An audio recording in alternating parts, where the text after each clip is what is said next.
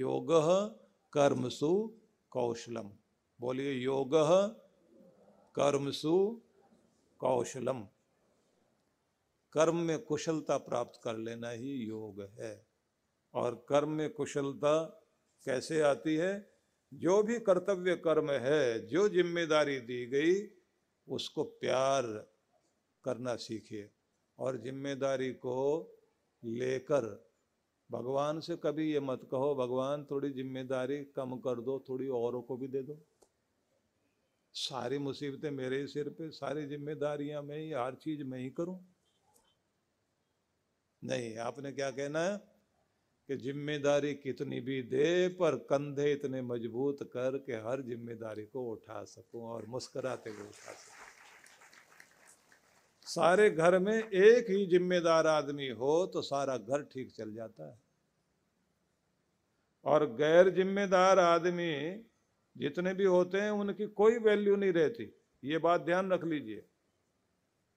जिम्मेदार आदमी की ज़रूरत है दुनिया में। याद किया जाएगा तो जिम्मेदार आदमी याद किया जाएगा। गैर जिम्मेदार आदमी का कोई महत्व नहीं दुनिया में। इसलिए कहते हैं कि ज़िंदगी है साहेब। छोड़कर चली जाएगी।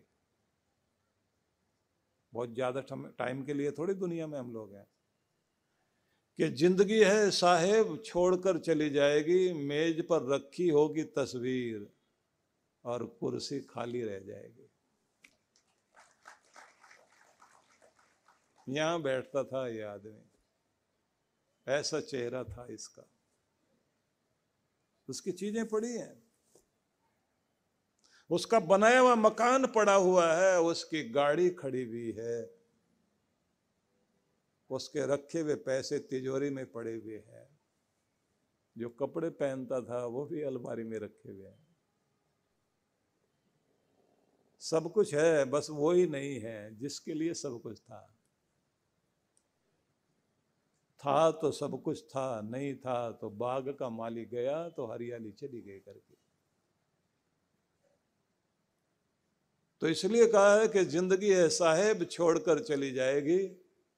मेज पर रखी होगी तस्वीर और कुर्सी खाली रह जाएगी।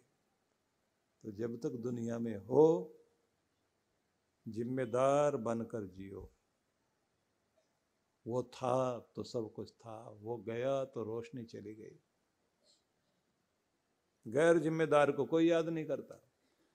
कुछ लोग तो ऐसे जीते हैं कि जब वो मर जाते हैं और लोग कहते हैं कि वो मर गया वो तो लोग आश्चर्य करते हैं अच्छा ज़िंदा भी था क्या?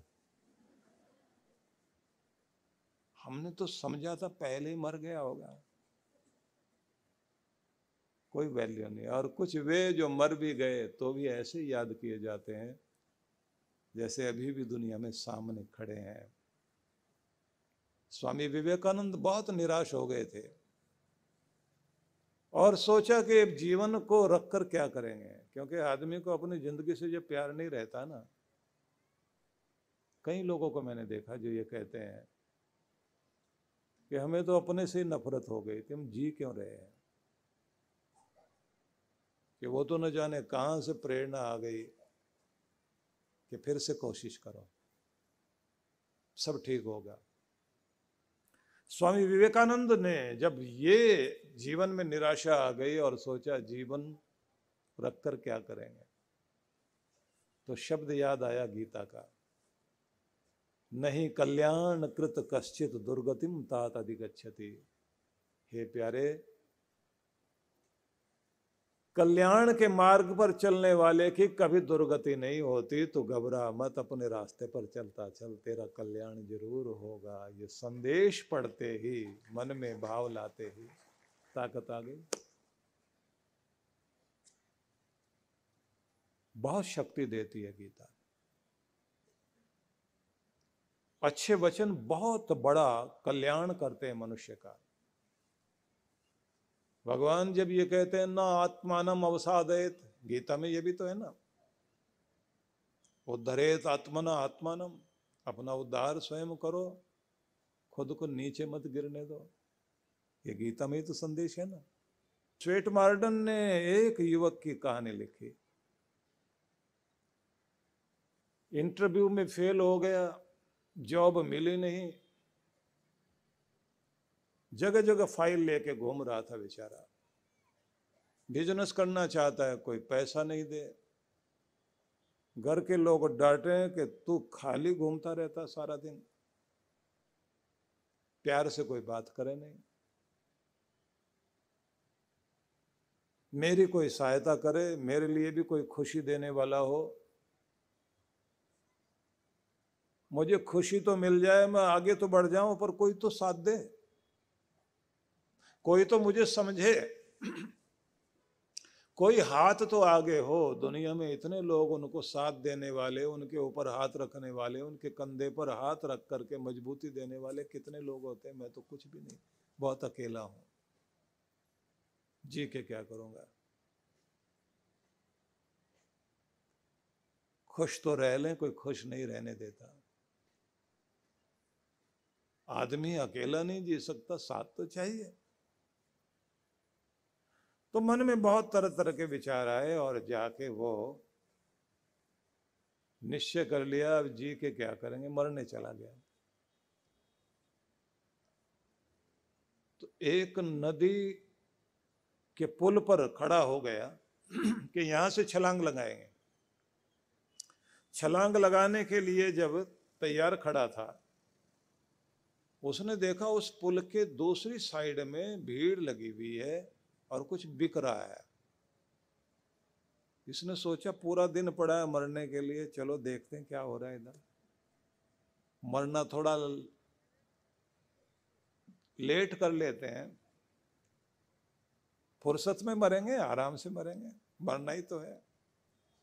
तो कुछ देखने के लिए, समझने के लिए क्या बिक रहा है? तो देखा, पुल के फुटपाथ के ऊपर किताबें रखी हुई हैं और बहुत लोग किताबें खरीद रहे हैं।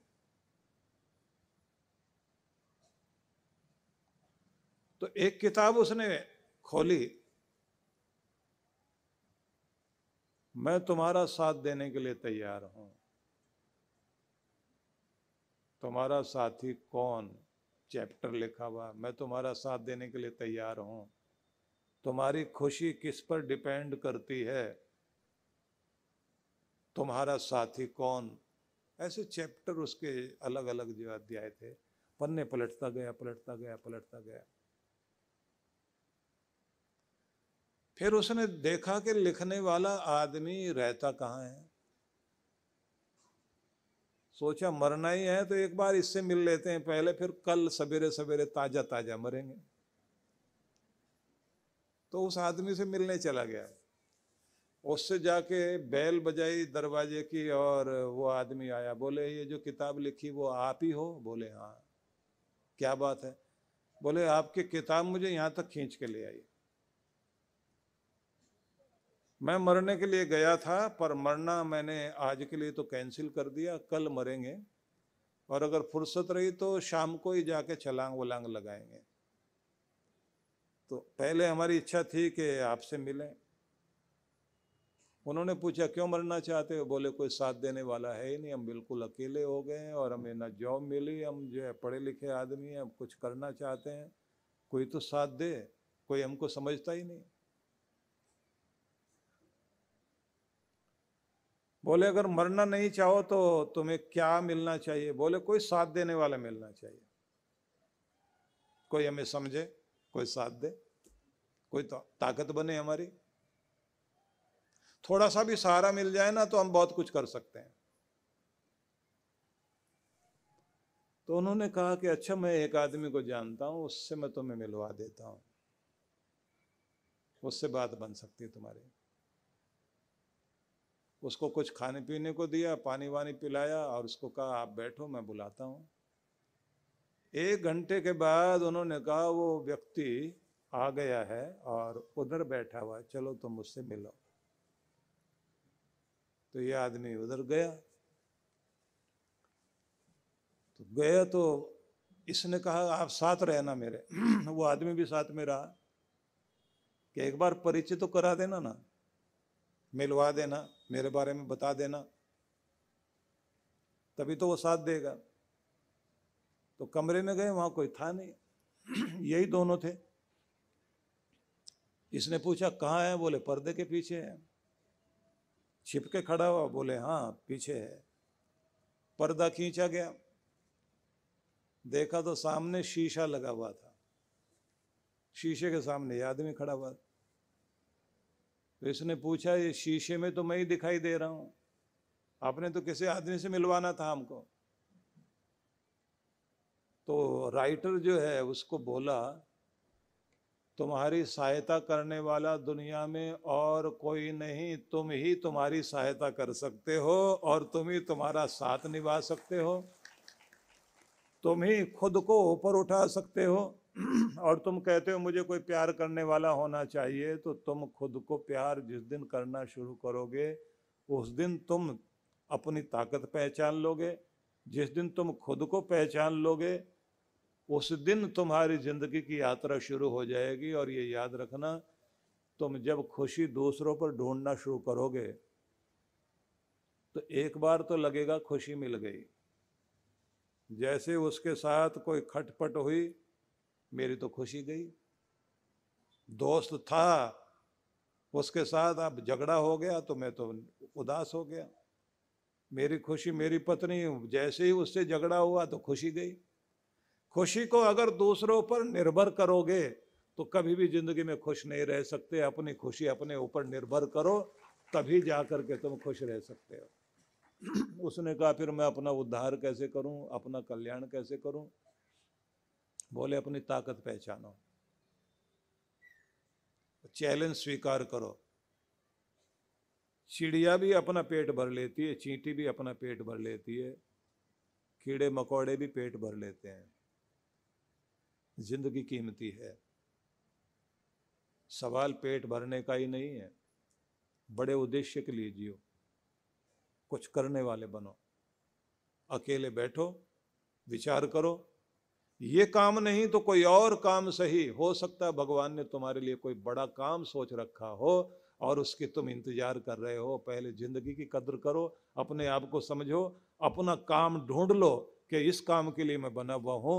थोड़ी देर लग सकती है, लेकिन एक दिन ज़रूर सफल होगे। लेकिन अपने ऊपर भरोसा करना दुनिया पर नहीं, तभी तेरा कल्याण होगा। नवजीवन साधना। क्या नकारात्मक विचारों को मन में आने ही न दें? ये हमारे वश में है। क्या तनाव की जड़ें मन में उपजेंगी ही नहीं?